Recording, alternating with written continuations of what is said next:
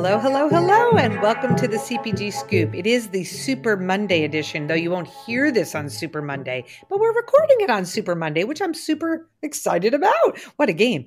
Anyway, we are very excited. I am Risa Crandall. And I am Jennifer Silverberg. And since it's Super Monday, we have to say Travis Kelce and, and Taylor Swift to complete the bingo, don't we? Totally. Yeah. Go yeah. team. Go team.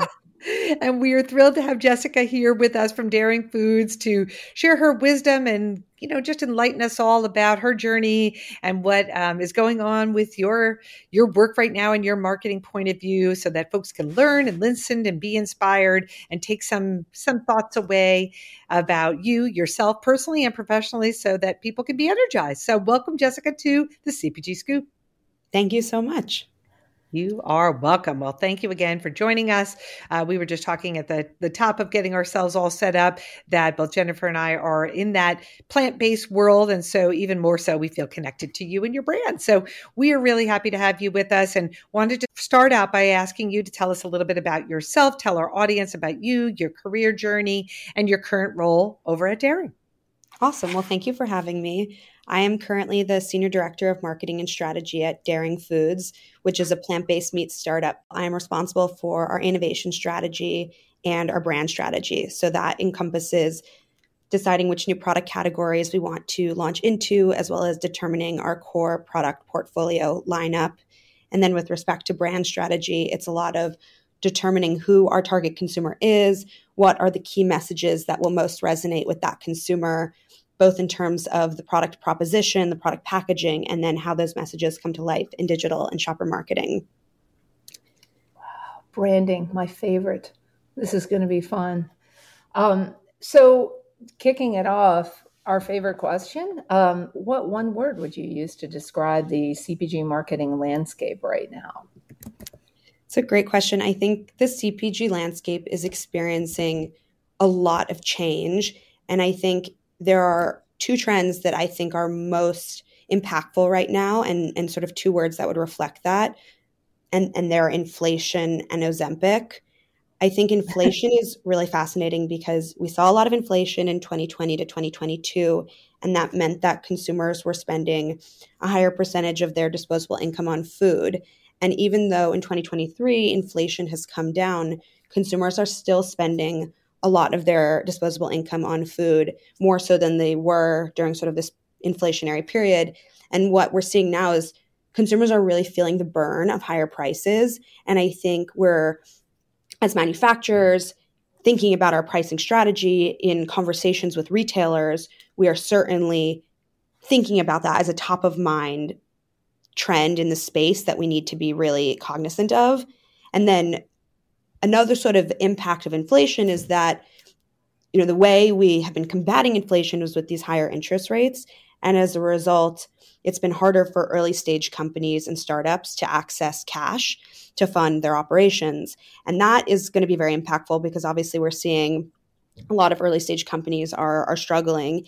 And this is going to have a big impact on the industry because innovation all these you know sort of cool new mm-hmm. products these trend setting items often come from these earlier stage companies. So that's a huge sort of impact from inflation, both in terms of the higher, you know, the high prices and the consumer sensitivity to that, as well as the impact on on earlier stage companies. And I was kind of having a hard time deciding whether I wanted to interrupt you because I want to hear the Ozempic side. I think that's genius. Mm-hmm. But that's really interesting when you take the the impact of inflation and then you also bump it against maybe limits on innovation and the innovation is the stuff that usually is is supposed to keep the engine running and right. so you have these dual kind of grinding things in the gears going on i hadn't really thought about it that way till you said that yes it's fascinating because they're almost they're they're like going up against each other. Yeah. Innovation mm-hmm. is usually also priced higher because right. it's using like the great new ingredients and it has, you know, the higher claims around macronutrients and, and things like that. But consumers are really sensitive around price, I think now more so than, you know, several years ago. And so it's it's putting, I think, businesses of all sizes in a different position where they're trying to reconcile both. Makes sense. And Ozempic. And Ozempic. Yeah, tell us about that. Yeah. Ozempic, I think, is something we've all been hearing a lot about. And, you know, I've seen statistics that say between 8 and 15 million Americans are now taking Ozempic. And it's really fascinating because obviously that has an impact on consumption. And so that's going to affect manufacturers, it's going to affect retailers. And what I've seen so far, sort of a preliminary data, is that spend on food for Ozempic users goes down, spend on non alcoholic beverages goes up, which is really interesting. But I think what we're going to see next is within food, how does their spend change? So, you know, I think this is sort of another theme, but like we're hearing more about ultra processed ingredients, ultra processed food. And I think that dovetails nicely with this Ozempic trend because as consumers get more savvy on what they're eating and sort of the, the negative impacts of these ultra processed foods, they're going to start demanding higher quality ingredients, simpler ingredient lists, stronger sort of mac- macronutrient profiles. Um, and I think that's going to have also a big impact on the innovation pipeline from you know big companies and small. Yeah, people are more aware than ever before, right, about what they should be putting into their bodies and how to read the label and um, to understand what is processed food even mean. So, if at minimum Ozempic raises the awareness of that, um, that's a positive step in the right direction. Absolutely. For for some companies it is, and for some companies it's it has to be terrifying because there are a lot of ingredients that help help keep you hooked. And and some of those, if if that hook comes undone because of Ozempic, wow, that that does that changes a lot. That's okay. Wow, this these are big big trends we're talking about here. What are the opportunities you see that creating in this space? I think that big companies, as you just alluded to, are going to have to have a massive reckoning over their product portfolio. Obviously, they're not going to be able, you know, you don't move overnight away from all of these big sort of mass brands, but I think you see sub brands stop, start popping up. I think you see, you know, SKUs sort of extending the product line that are in the sort of the better for you space like or better yep. few versions and the idea is you know you maybe you're losing a little bit of share from your core products that are the bulk of your revenue but you're hopefully sort of launching the departures with these either these better for you sub brands or these new SKUs. So I think big companies are going to be thinking about that and they'll do that either through internal innovation or through acquisitions. And then I think startups are going to have almost the opposite problem, which is startups Ooh and early stage companies, usually the drivers of innovation, are going to have to think even more critically about price. Um, because they're the ones who are, are coming out with these better for you products, these really clean ingredient lists, but often it comes at a cost because it's more expensive. And because of sort of the inflation and, and the impact that's having on consumer spending, consumers are, are not able to pay the same prices that they were. And so you're going to see sort of both you know, at both ends of the spectrum of the big companies and the startups sort of having to meet a little bit more in the middle. Yeah, that makes sense. So it, it does create some opportunity and some challenges, right? It's a delicate balance there. Do you, how are you at Daring Foods looking at where where you can accelerate being a food startup right? You have some nimbleness that the big companies may not have. I wonder what what you're all thinking about how you can navigate this combination of inflation and what's going on with um, people being aware of certain foods so that you can so you can really you know make your mark even bigger and bolder. Yes i think that's an excellent question and it's really the reason i joined daring. Within plant based meat, I think we are seeing some of the impact of, of what I just alluded to around increasing awareness of, of processed foods. And I think, you know, several years ago when the plant based meat industry really started booming, people thought, you know, if it was plant based, that meant it was automatically healthier.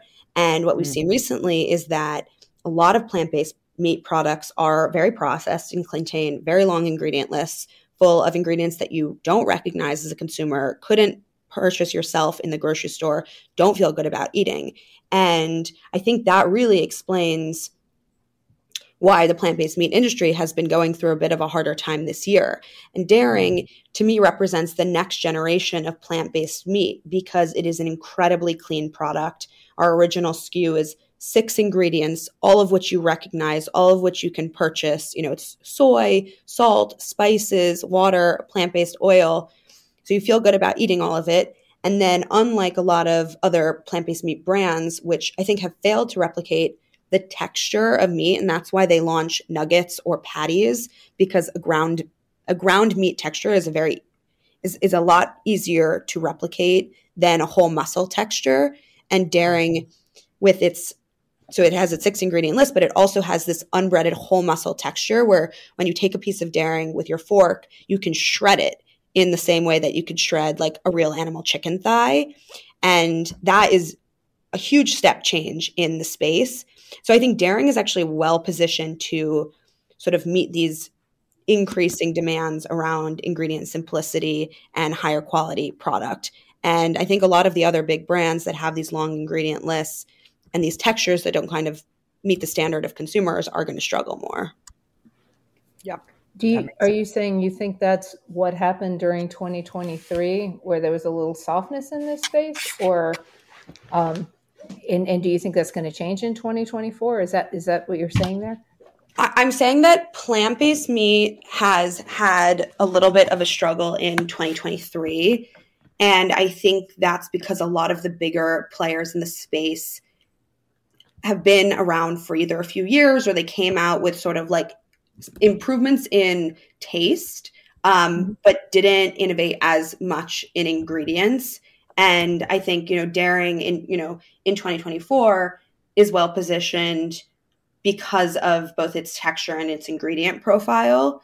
Um, I think you know we'll see that in other segments of the plant-based food space as well, which is consumers. You know they they want taste, they want texture, and now more so than ever, they want the ingredients to be really simple and to be a short list because a lot of consumers are flexitarians. Vegans and vegetarians don't represent, you know, they represent maybe 10% of the total population. So when these plant based food companies are going after consumers, they're going after consumers who are choosing between the animal product and the plant based product. And so if you look at milk, for example, like milk has one ingredient, it's just milk. Plant based milk has 15 ingredients. So I think the best plant based milk products are the ones that have the shortest ingredient list and then can perform the same way that dairy milk does. And it's the same thing for plant based meat.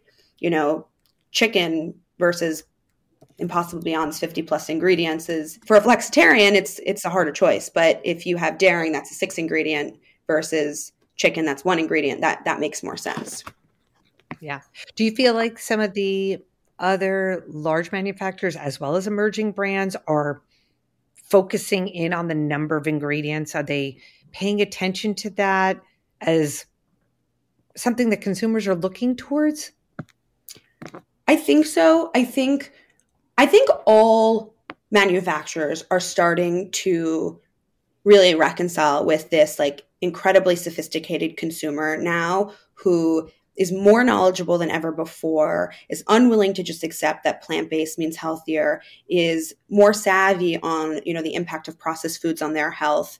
Um, and I think a lot of these brands are really trying to come out with better for you versions of their products. Um, but the truth is, especially in plant based meat, innovation takes a lot of time because these are like highly technological and scientific products. Um, you know, it's a lot easier to launch sauce, for example, where you have a chef who is able to, you know, make real time improvements in the in a you know a kitchen versus like plant based meat where there's a huge amount of R and D that is required. Absolutely right. And things don't can't move as quickly as we'd all like because it does take time, right, to to make these innovations or to change. You know, um, do you see others? Not even your competitive category of at all, of course, but do you see others taking the right steps to be able to look at how inflation and Ozempic and clean foods? Do you see look at others in just kind of the natural kind of uh, category doing it right? That you say like that that's a company that is doing it right. That um, you know, we could take some cues from? I think there are a lot of brands that are doing a phenomenal job. And interestingly enough, the brands I'm going to mention are probably more mid-size or large brands, though I, I, do think there are a lot of startups as well that are doing a great job. But for me, Kind, um, the you know the nut bar company, is mm-hmm. incredibly reflective of this dual need for reasonable price points, but high quality ingredients, simple ingredients that you can see. So the the bar has, you know, very simple ingredients. You recognize all of them on the back and you can literally see them through the clear plastic packaging. to me that innovation that is mm-hmm. so critical you know you feel so good about eating a kind bar and it tastes really good it's almost like a healthier candy bar um, and of course it's just it's a really affordable price point um, obviously much more expensive than a literal candy bar but one where i think consumers across the entire value chain can can feel good about purchasing it i think spindrift is another example it's also a little bit of a, a bigger brand but the non alcoholic beverage space has grown so much in the last few years. We see, you know, sodas and better for you sodas and sparkling waters and tonics and elixirs and smoothies and all these sort of beverages that, you know, that have proliferated. And I think one thing they all share is they all have absolutely beautiful packaging, but not all of these products are very good. Some of them are quite mm-hmm. expensive.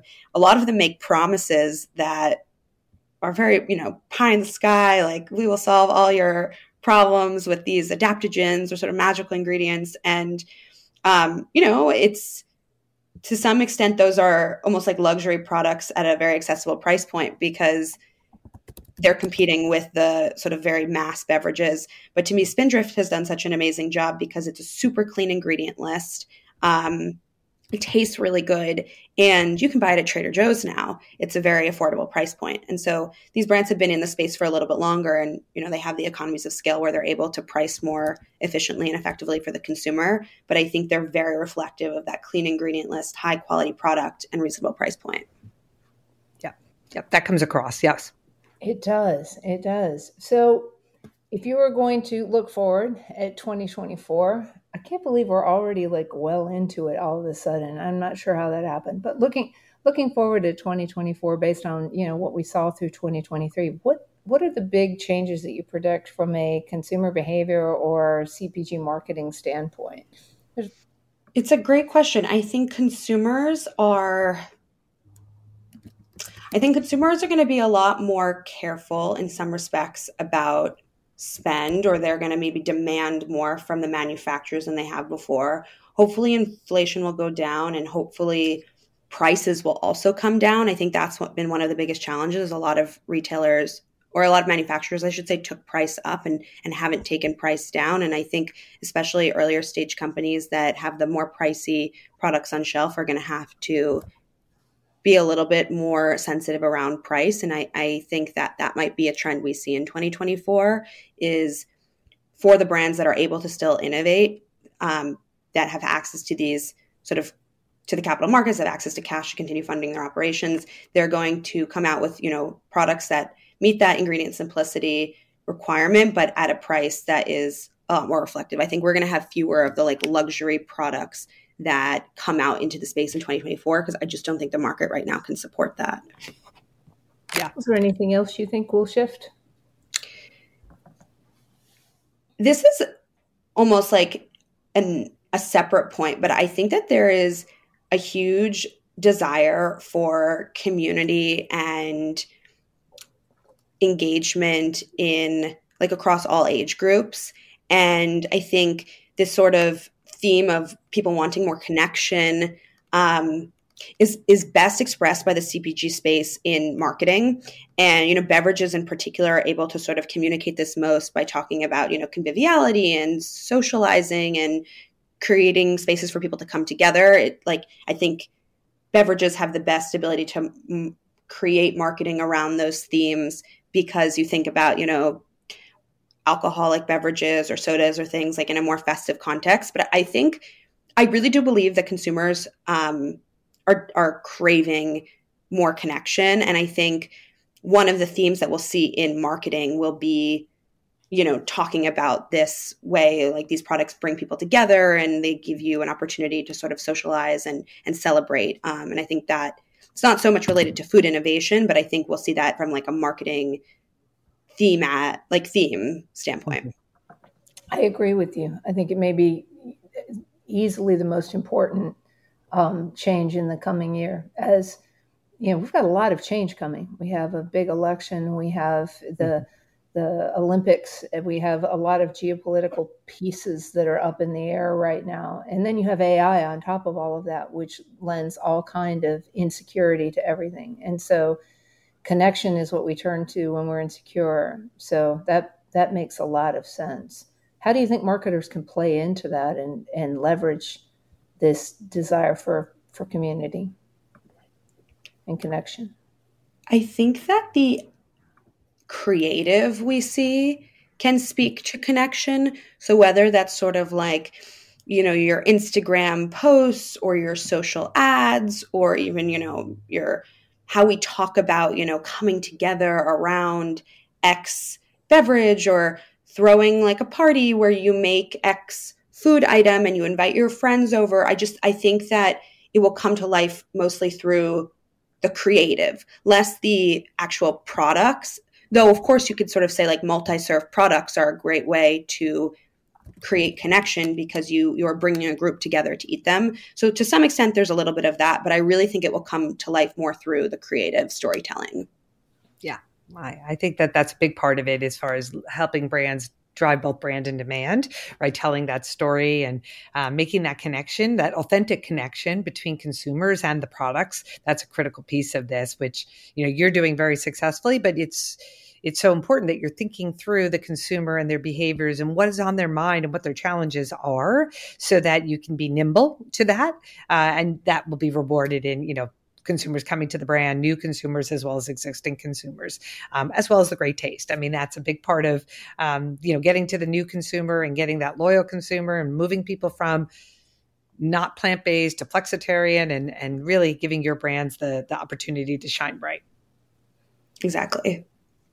And then speaking of connections and, you know, just understanding, you know, connecting to humans, right? That's a big part of what we do in marketing, but it's a big part of what we do in life. Um, and we always like to have our guests really share what what are the things that inspire you what are the things that keep you going both personally that certainly can help professionally but you know it's all about you know ourselves thinking about what motivates us what gets us excited what are the things that we're doing that that you're doing that really give you that extra spring in your step for me, running is my sort of number one activity that keeps me happy. And whether that's running on my own or running with friends, that is very meaningful to me. And I also think, sort of on the subject of connection, hosting, you know, having friends over, even for like smaller productions where it's you're not hosting a whole dinner party, but you're just you're having some friends come over for tea, having those sort of those connection points, I think are so critical. And whether that's like on a personal level from, you know, sort of a social standpoint or even at work, you know, my role is so cross functional. Um, I spend more time with sales and finance and R&D and operations than I even do with a lot of members of my, you know, fellow marketing team. And having personal relationships and discussions not about work at work where you are connecting with each other on a personal level, I think makes professional relationships so much stronger because a lot of the, the roles we all inhabit are leading um, through teamwork and mm-hmm. collaboration versus like direct reports because you know you're working with people from other functions and just having strong personal relationships i think is the key to having a really strong professional relationship and you know really smooth innovation processes i feel like it's become one of the gifts of covid you know certainly covid took a tremendous amount away but one of the gifts is sort of getting to know people on a personal level because we're talking to them when they're in their own home. It, it kind of changes the, the dynamic a little bit, doesn't it? I think so. You see people in a different setting, and I think you, you see people at a slightly more vulnerable sort of place. And, and I think it creates a lot more mutual compassion and I think mutual respect and ultimately, you know, you spend so much time at work, so much time with your work colleagues. I think having really strong relationships is one of the ways that work can be incredibly meaningful um, and you can work together even more effectively yeah absolutely i think we can't we can't emphasize always you know just the human component of everything personal and professional should not be should not be taken for granted and should be really elevated in our daily lives. And and you are doing that. And i love the fact that you know you're creating small occasions. Everything doesn't have to be a big. It can be having people over for tea or taking a run together. Yeah. that those human connections big and small are, are just critically important to nourish us uh, and give us that that spring in our step or that recharge that we're all looking for every day. Absolutely. Absolutely well, Jessica, I know I've taken a bunch of notes on this one, which is always a good sign that there was a lot of information that you shared that that I'm hoping will help our audience as well. But um, thank you for taking the time to chat with us. Um, really, really appreciate it. Thank you so much for having me. Absolutely. We're glad you're here. Keep that plant based work going. We we really applaud everything that you're doing and how mindful you are to thinking about the consumer. Thank you so much for sharing. Thanks for joining us. And that is our CPG Scoop. Happy Monday, Super Monday edition.